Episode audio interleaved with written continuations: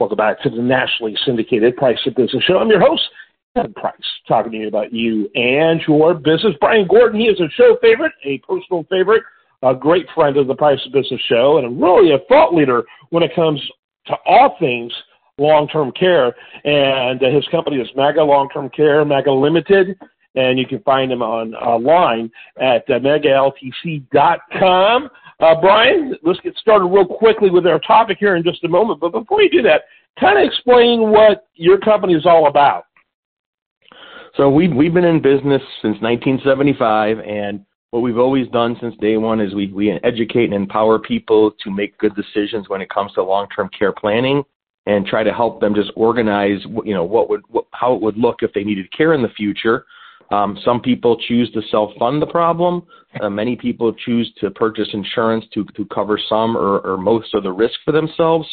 But uh, we work with a lot of, most of the people we work with or everybody we work with, they're, they're, they're planners. They're thinking of the next move, and they a lot of times don't want people to control where they're going to end up going if, if they needed care. They they want to be able to kind of kind of control their own destiny for themselves. So we just try to help them, you know, figure out what plan makes the most sense for them. Yeah, other than life insurance, it is the thing you're most likely going to need to have insured, really, unless you're just sitting on huge amounts of wealth, uh, you know, uh, and then you're going to watch your estate disappear at what, uh, you know, at the expense of those you were hoping to leave that to. So uh, this is really important stuff.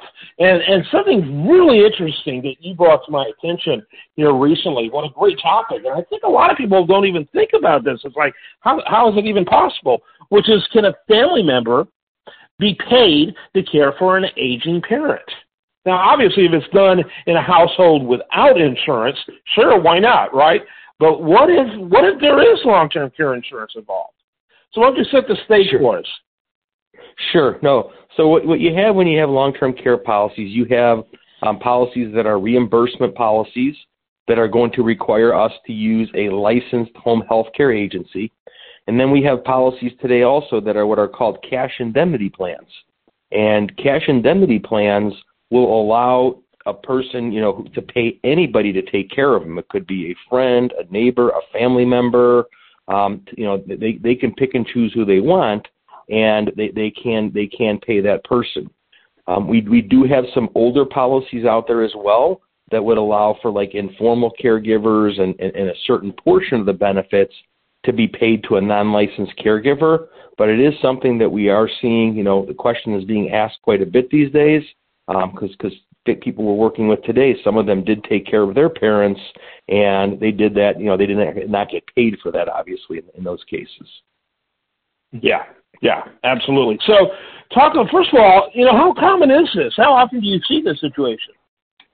So a lot of times it's it's one of those conversations that if the parents have, have their wherewithal and, and have their wits about them, some parents have zero interest in having their children take care of them. I'm, I'm working with a family right now where the son was, was trying to take care of the mom, and the mom would just would just have nothing to do with it. And, and, and the mom lived out of state, and the two daughters, you know, I'm sorry, the son lived in state, and she had two daughters that lived out of state. And so she would have nothing to do with the son, so she had to move out of, she lived in California, um, she moved in, moved in with one of her daughters to take care of her. And a lot of people, mm-hmm. some people, it's very acceptable for kids to do things like, you know, change parents' diapers, give them showers and baths and things like that. Um, but but I, I, I personally would not want my kids to take care of me. Um, I have three daughters, and that's kind of the plan that we have in place, that they would be more managers for it. But some families, it, it, it, it's something that they want to do because maybe the kids aren't working, or the kids are taking time out of work and they're giving up income and retirement savings and, and things like that for themselves. Yeah, yeah, absolutely. So uh, if nothing else, you know, that, that conversation's coming up. Uh, talk about, you know, situations where, you know, that person – well, actually kind of go a little slower step by step on how the reimbursement process process would work. What's the criteria? Kind of give us that. Uh, you know, it's a fascinating topic in and of itself.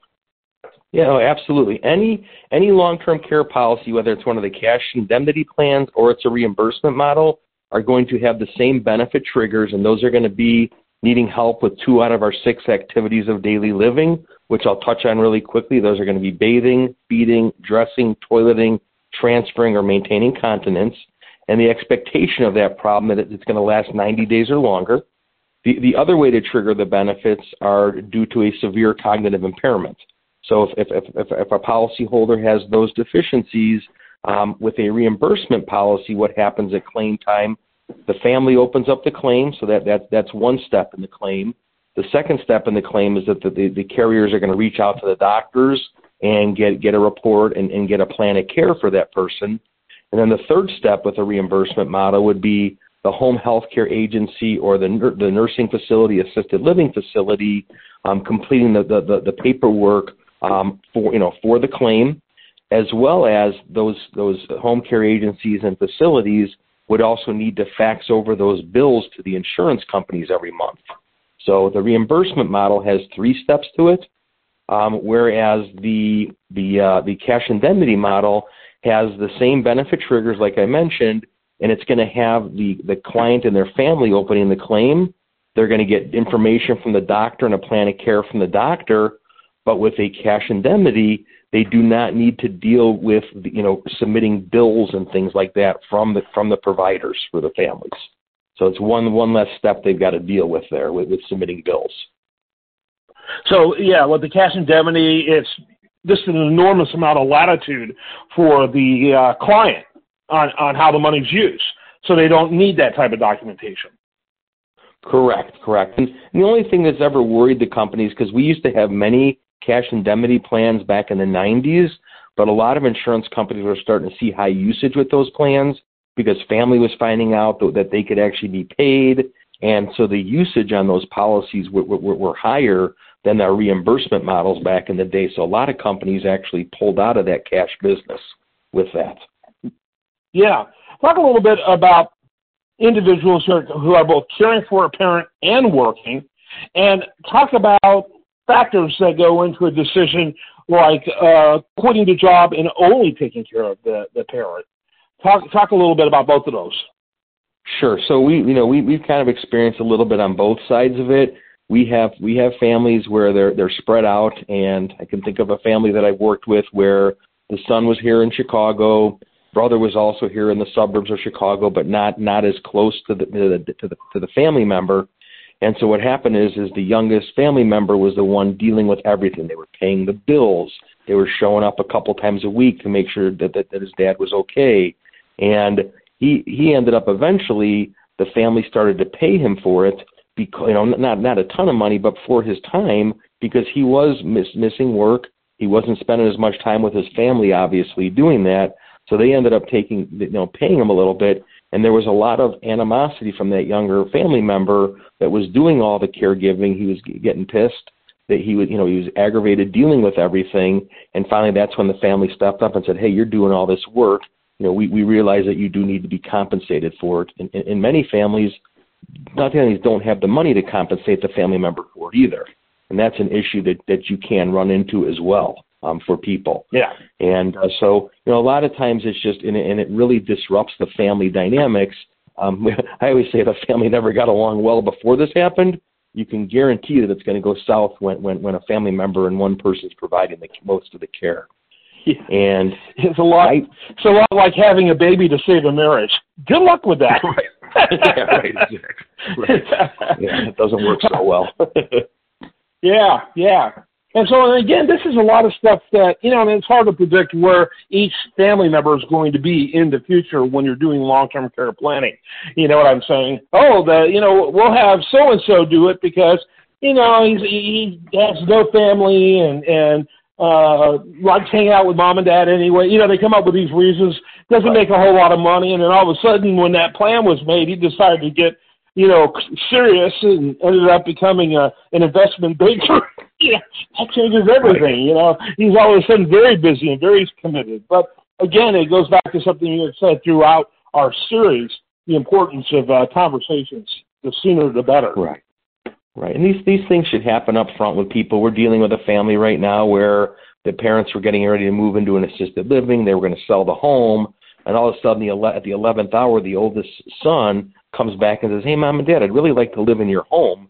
You know, why are you going to sell your home? I don't think it's a good idea to go to assisted living. Meanwhile, the father has dementia and a lot of health problems. And I basically told the family, I said, this is, these are decisions and, and discussions that need to happen when you are of sound mind.